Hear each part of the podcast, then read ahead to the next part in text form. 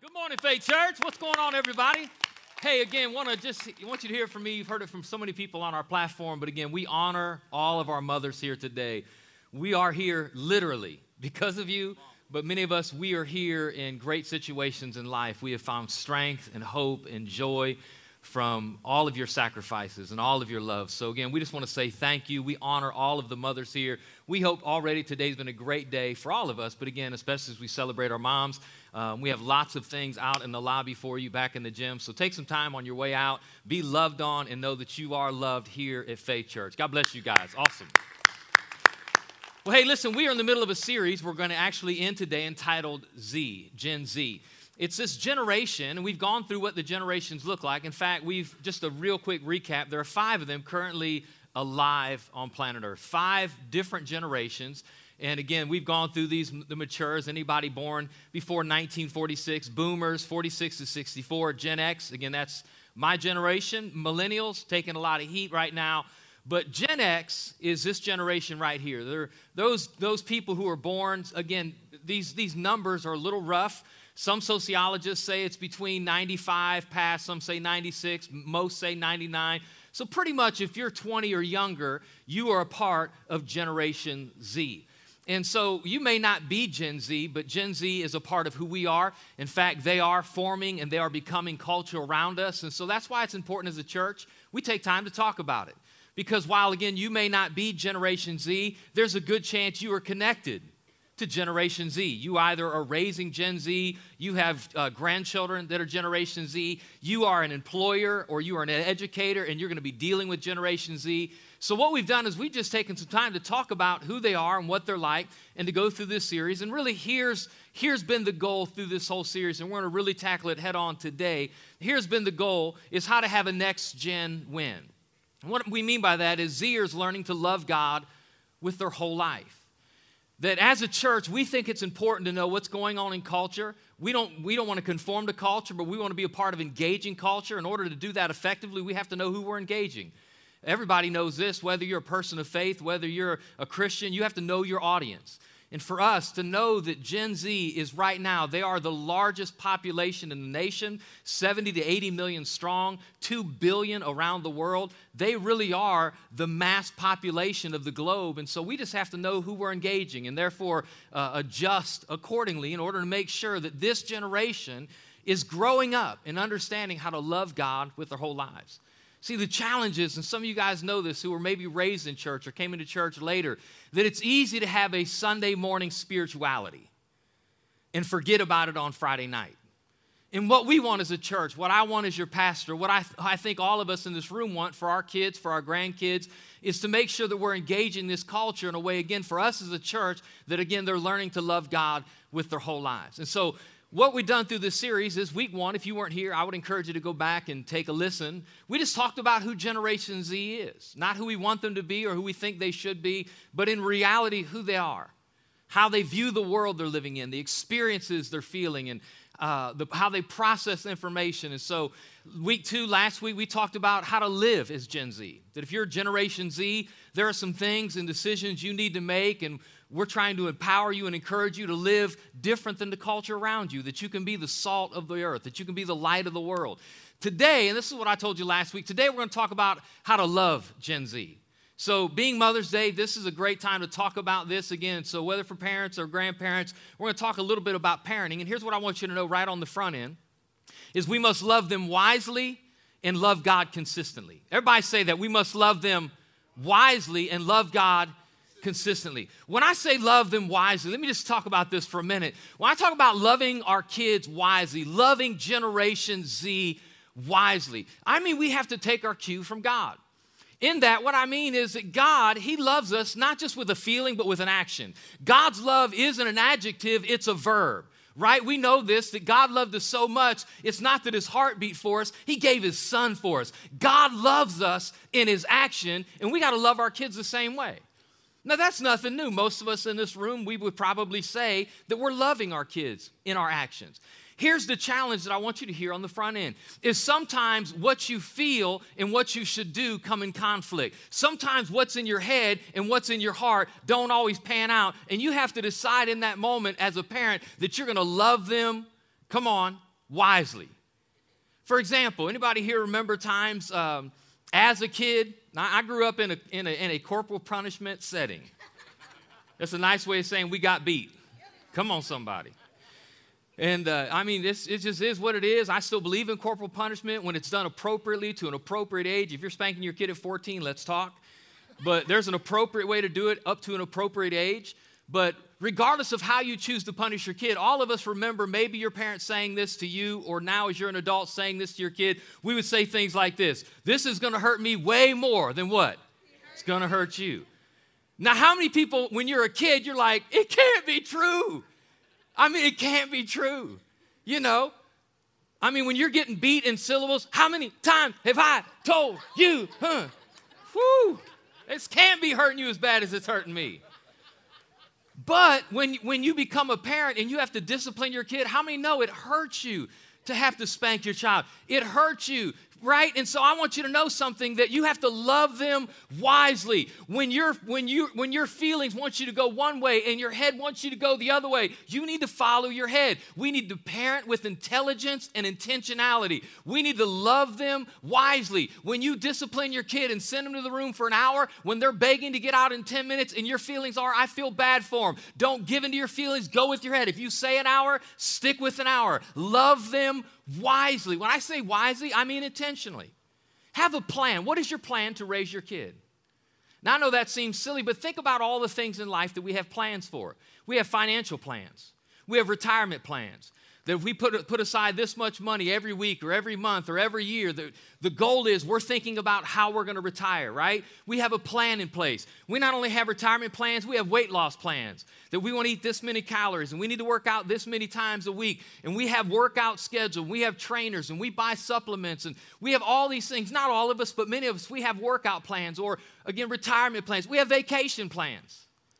This summer, some of you have already slated. You just don't wake up one morning and decide you're going on vacation. You plan for vacation. You plan on when you're going. You get on VRBO and you find where you're staying. You set aside money to get there. You get on and ask Facebook recommendations where do you eat? Think about all of the planning that goes into a one week vacation. Here's the question What's the plan to raise your kid?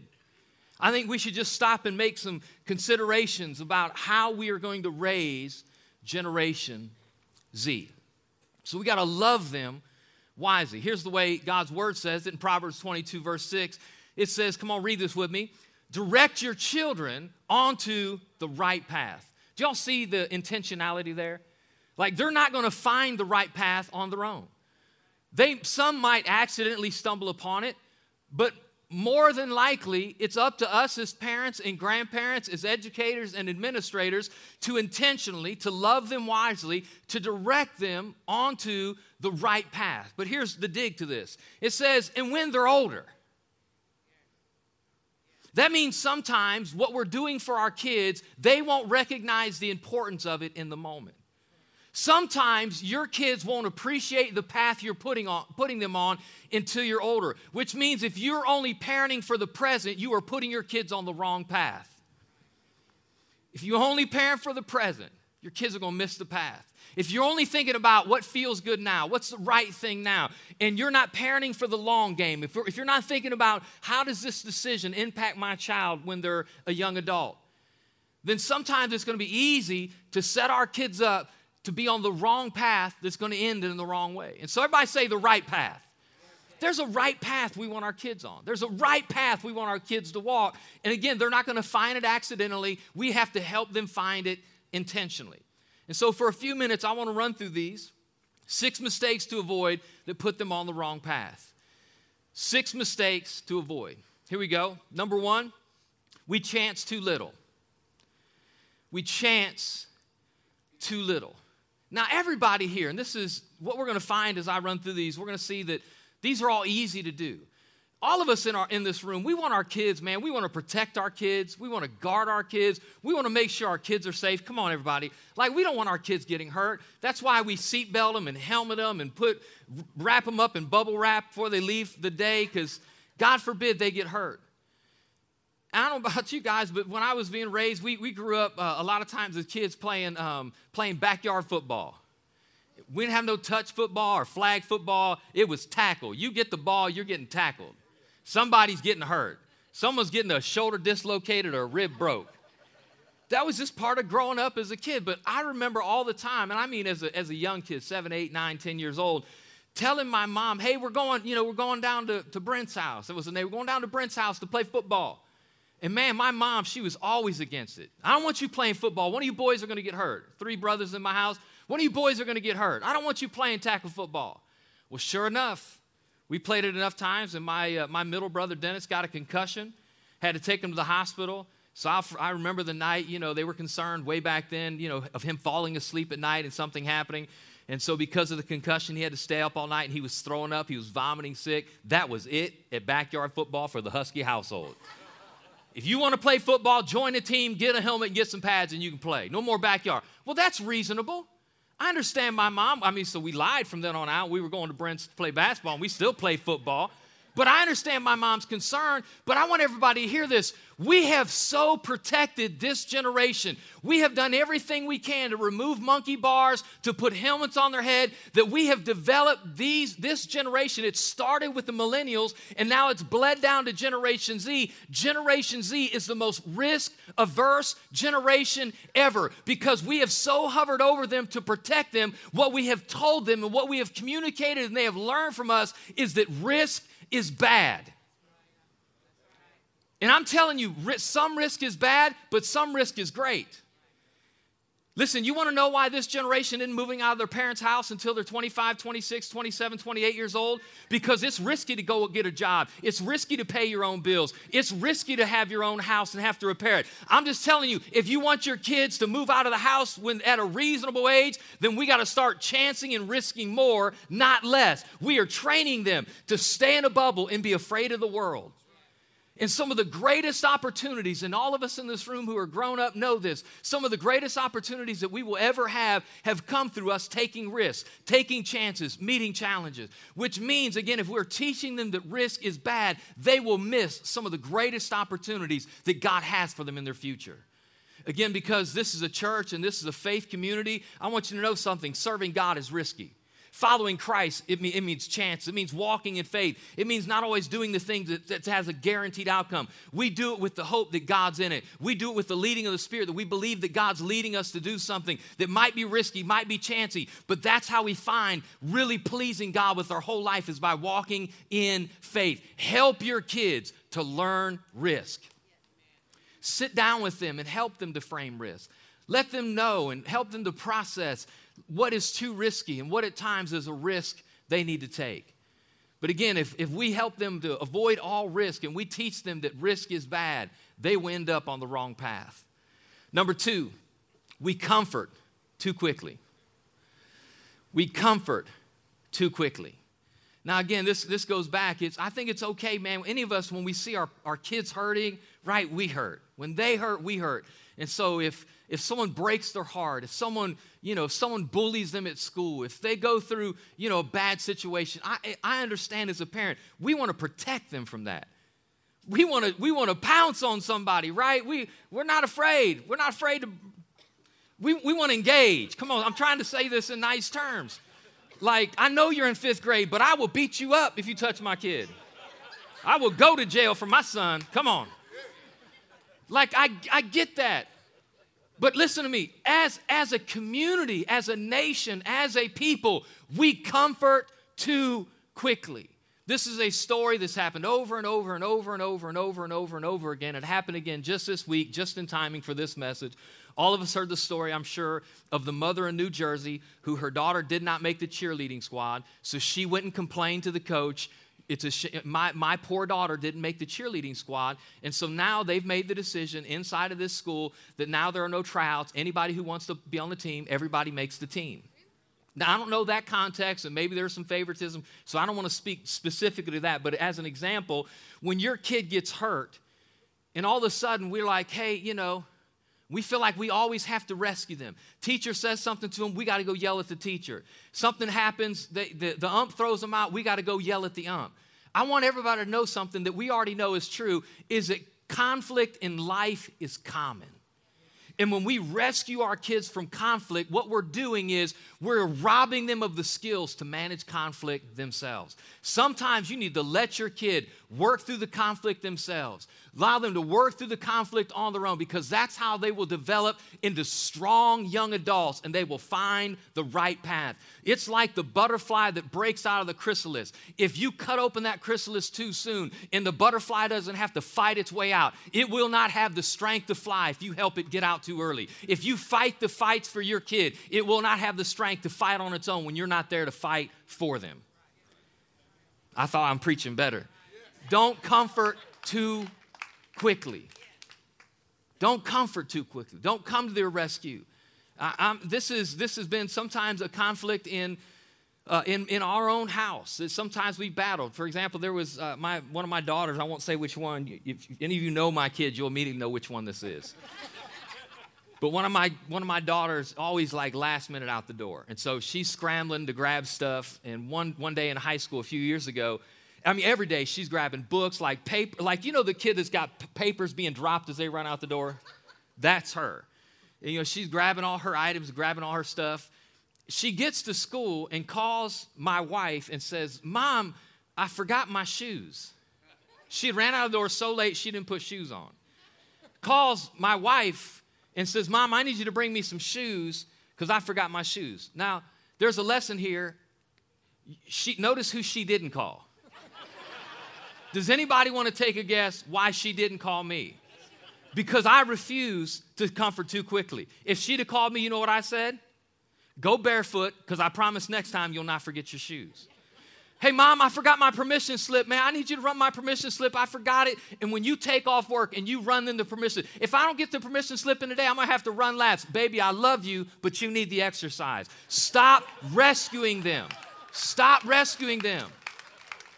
Because the, the challenge is there will be a time when they face conflict because conflict in life is common and you will not be there to rescue them. And because you've been rescuing them their whole life, they will not know how to handle the conflict they're in the middle of because we comfort too quickly.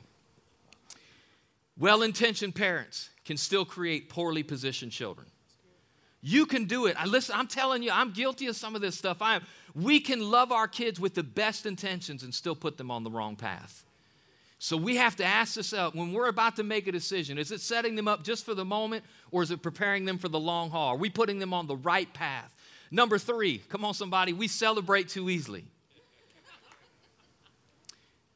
You're awesome. You're wonderful. Oh, you can sing, baby. You can be anything. Listen, can I just be real today? Kids can't be anything they want. I'm a preacher of truth. Some kids just can't sing. Some kids just can't make the basketball team. Some kids just won't make the cheerleading squad. They can make something. God created them and designed them and equipped them for something. They may not make the cheerleading squad, but they'd be killer on the math team. So instead of celebrating them in something they can't do, steer them on the right path where they will achieve the dreams and visions that God has for them.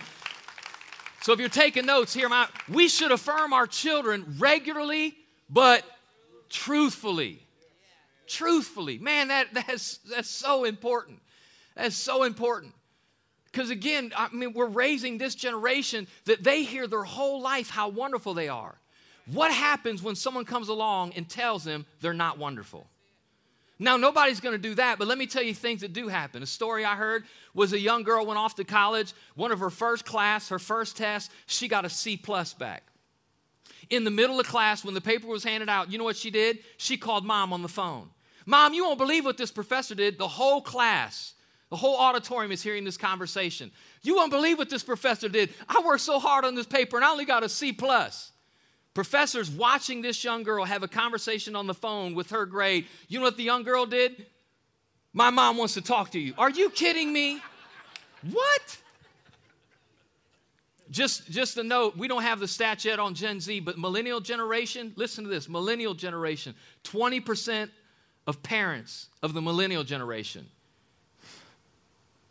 go on job interviews with their kids.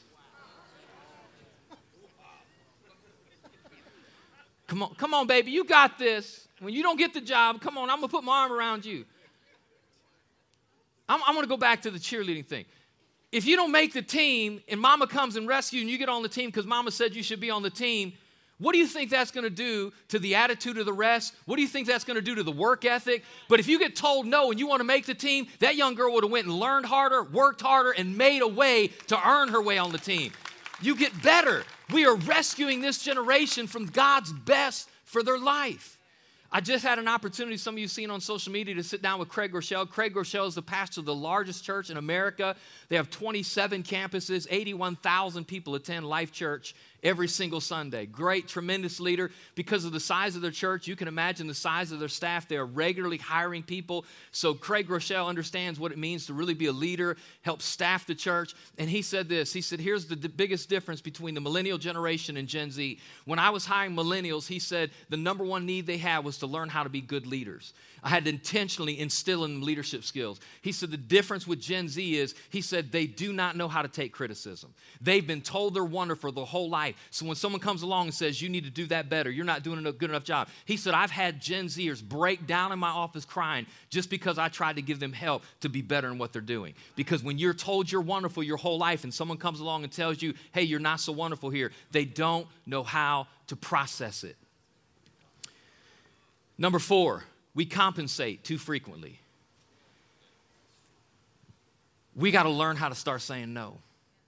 We give our kids everything they want. And when you give them everything and they work for nothing, what we're teaching them is that work is bad, that you don't have to work hard to earn it. Here's really the dig specifically with this. And all the research that I've done 71% of Gen Zers say that one day they want to grow up and start their own business. That's, that's amazing. They're going to be um, they're going to be that generation that really was. If you you have to go all the way back to the mature generation, kind of that industrial generation that wants to make their own path, which is beautiful. But in the same thing, the DNA that God's given them to be to, to kind of pay to blaze their own path. But if they get here and they think life just comes easy, what are they going to do when they start hitting roadblocks? Mom and dad's giving them everything they want. We never tell them no. They think it's going to be easy. They will hit roadblocks and they will give up on the dreams that God's given them. Sometimes we have to just say no, or we have to learn how to connect achievement with affirmation. Don't just tell them how great they are. Here's, you're great because of this. You're great because you're killing it in science class. You're great because, man, you may not be a first string, but man, you're working so hard at practice. Man, celebrate them for that. Love them for that give them, let them earn their way. There's a principle the Bible tells us as believers do not be deceived. God is not mine. Whatever a person sows, that's what they're going to reap. Whatever you work for, that's what you're going to get. We need to teach our kids the principle of working hard to get what they want, of sowing and of reaping. And if you give them too much too quick, they will forget the principle that God has for them. Is anybody learning anything today? All right. I'm rolling because we got quick time here. Number five, we confuse intelligence with maturity. Now, I'm not going to spend too much time here, but one of the things we talked about in week one is that Gen Zers are called screenagers. Screenagers. Uh, about 80% of them spend an average of four hours a day plus looking at screens. It goes all the way up to, I, I, forget the stats, I believe it's 27%, 27% spend eight plus hours a day looking at screens. They went from one screen generation, my generation, millennials are two screen generation, Gen Z are a five screen generation. They look at desktops, laptops, pads, phones, etc., and they're processing all this information. And all of us, especially if you're a grandparent, you know those kids that grab you, like you don't even know how to turn the thing on. And they're like, give me that. And they can turn it on, turn it up, turn it off. Like, I'm, I'm pretty tech savvy. But just, I mean, just me, the other day I'm driving down the road and my son's like, You did what, Dad? That's stupid. That's not how you do it. Let me show you how to do it. He's grounded. but I hated that he knew how to do something that I didn't know how to do. Like it just bothered me. But here's, here's the mistake we make as parents we think because they're intelligent, they're mature. Just because they can access information doesn't mean their brain can process information. So, this is the best, this is one of the most important things I can tell you in dealing with this generation. I think this is really true for every generation, but especially as information is more and more easily accessible on the internet. You have to do something. Number two things. Number one, you got to monitor the information they're accessing. You can do it through very simple. If you have, I don't know about Android, I'm sure they have these settings, but iPhones, my whole family has iPhones. There are very simple settings that you can keep them going places on the internet, accessing different levels of music. This easy. There are lots of filters out there that you can put on the phone that you can monitor. You need to do that. You need to do that. You need to do You need to do that. Everybody who goes to church here knows that I put it out real plain so nobody leaves confused. When I was a kid, trying to get your hands on some pornography was a thing. I wasn't raised in church, so don't get all upset. Kids can access pornography on a phone like this. And if you don't think they want to access it, you're lying to yourself. You need to do all you can to roadblock them from accessing it easily and communicate to them lovingly why they need to avoid it. So we need to filter it and we need to have difficult conversations. Uh, you know, this, this generation, again, uh, they've gone through the, the, the uh, Tide Pod Challenge and all these different things. And listen, you did dumb things too. Quit, quit being mean to them. But I seen there's a new challenge out, the hairspray challenge, or not the hairspray, the uh, what is it? Deodorant. Thank you. Deodorant challenge. Basically, you just spray your arm how long you can hold it. And uh, there was just a, a girl put, posted a picture, and now it's gone viral. She got second degree burns. Now, so on my way to school with my son, hey, now I to tell him, now listen, don't you be one of them other kids that are stupid spraying your arm with deodorant. What's wrong with you? Act like you got some sense. Represent the Husky name. Get out of my car and go learn something. You can tell your kids something or you can help them discover it. If you'll help them discover it, they'll own it far more than you telling them. So I just asked him, hey, are you familiar with this? And I acted dumb, which I just didn't know what it was, but I knew then when the, what's this challenge people are spraying? He knew exactly what it was. What do you think about that? Well, I don't know why people would do that. that there's a girl that got burnt. I was like, yes. So he already had this natural aversion to it. So I just took, I said, son, you're going to have lots of opportunities. People are going to challenge you. They're going to question your manhood. You're going to feel like you need to defend it. And I said, a lot of the things where you feel like you need to defend it will end up hurting yourself. So just be wise. And so I'm in the middle of saying this. I don't even finish the sentence. And she, he, he said, Dad, mom already talked to me yesterday.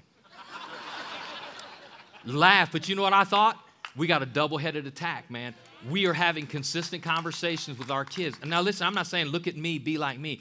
I'm trying to challenge us together to have conversations with this generation because they will not find the path. They need directed to the path. Number six, number six, and this is where I'm going to hang for just a minute. We lead by command instead of by example. One of the things I told you in week one that defines this generation is their parents are double minded. Everything I said, if you're not a person of faith, if you're just here because someone invited you, everything I said applies to you as a parent or a grandparent. This only applies if you're a person of faith. I want to just hang here for a minute. What this generation is saying is my parents claim to have values that we do not see them live out. They say one thing and they do something else. And I want everybody to hear this when it comes to leading our children in the path of faith. We try to tell them what to do rather than teach them what to do. Some things are caught better than taught. Your actions are speaking so loudly, they can't hear your words. This is everything I said for three weeks is right here. The faith of the next generation either ends with us or begins with us. This generation, Generation Z, will lose who Christ is, will lose what salvation is, will lose what it means to be a part of this global life-changing organization that's life-giving called the church, or they will be they will pick it up and embrace it. Like pastor adam taught they'll grab the baton they'll be the next generation that is the light of the world that it is bringing the hope of the gospel. It either ends with us or it begins with us. We either let it die or we pick it up and we intentionally pass it on to them. We choose but we just can't tell them. We just can't yell it from the sidelines. We have to walk it out consistently, way that they can see it and pick it up. Listen to Judges chapter 2, verse 10. This is the generation. Some of you who are here week one, this is the generation. Or week two, last week. This is a generation God sends Moses to bring the nation of Israel out of Egypt into the promised land. In the middle, in the wilderness, Caleb and Joshua, two young men Believe, God, we can do this. We can go in and take what's ours. We can take the land you're giving us. And eventually, Joshua and Caleb, they go into the land and they live for God, and their whole generation loves God. That's this generation right here. And that generation died. The Caleb generation, the Joshua generation, the Gen X generation, the millennial generation, they died. And another generation grew up, Gen Z, who did not acknowledge the Lord, nor remember the mighty things he had done in Israel. Did not acknowledge. This means they didn't know the Lord. This word means intimately or experientially. Now, when you look at how the generation previously lived, like they were living for God. So to me, I'm looking and saying, like, why didn't they catch it? Because the generation before didn't connect the, God, connect the dots for the next generation, didn't make it clear, didn't make it plain, which means they were living their life in a way that while it might have honored God, it wasn't clear to the next generation. You got to make it plain to the next generation. You got to make it clear. I've got to make it clear why we're doing what we're doing. I want my son to understand what it means to serve God, not by just listening to what I say, but watching how I live. I'm gonna get on a soapbox just for a second. Some of you are gonna get mad at me, and I'm okay with it, but I want you to hear something. When we tell our kids that church is the priority, as long as no families happening, no sports are happening, no events are happening, no vacations happening, as long as nothing else going on, we'll be at church. What we're telling our kids is church is not a priority, following Christ is not a priority, and faith is not a priority. It's an add in as long as it's convenient. We are sending the wrong message. Saying, Pastor, you tell me you never miss church? Not much. Not much. And I have I have one of the healthiest, happiest families on the planet. My son plays sports, plays travel ball. Ask his coach. They have tournaments on the regular on Sunday. If he can't attend a service and make it, which sometimes happen, he'll attend early and Sean will slide out and take him to a game. If it's in the middle of the day, Sorry, coach, he'll be there Friday, he'll be there Saturday, he ain't gonna make it Sunday. Because if he makes it through travel ball and he gets a college, a collegiate scholarship, and he goes on to the NBA, if he beats and surpasses Michael Jordan or LeBron James as the GOAT, but dies without Christ, he lost. It doesn't matter. So I'm not afraid to tell him no. Son, faith is a priority. Faith, you got to find a way to fit everything else in around faith. Faith goes in the jar first. Faith is the big item. Then if something else doesn't fit, it just doesn't fit. But Jesus is first. Love the Lord your God with all your heart, soul, mind, and strength. Young Timothy, who was the pastor of the largest church, he was the original mega church pastor. Pastor the church in Ephesus. He was young. You say, how did he get there? Like, how did this young, young guy get so much responsibility and manage it well? Well, the Bible tells us. Paul, talking to young Timothy, says, I remember your genuine faith. For you share the faith that first filled your grandmother Lois and your mother Eunice. And I know the same faith that continues strong in you. He's saying the faith you have, man, it's been passed down. Someone put you on a path. Someone was intentional the way they raised you. You didn't get here accidentally, someone positioned you for success. One of the things I have found out being a father is it's hard, it's not easy. I mess up a lot. There's times I yell at my kids and go in the room and think, gosh, why did I say it that way? I didn't need to be that mean. I didn't need to be that direct. I didn't need to discipline. Listen to me, I mess up as much as anybody. But I keep trying to come back and say, man, there's a path that God has for my kid unless Sean and I are intentional in the decisions we make, they will miss the path and it won't be their fault because it's my job to direct them onto the path. I'll close with this thought. Because again, this all goes back to us living our life in faith. This generation is being raised to believe that there are no risks, life is easy, everything's given to them, and it's all about them. But as people of faith, we understand this, and this is the next gen win. That there are lots of risks in life where sometimes the only reward is that you did the right thing. And we live to love others.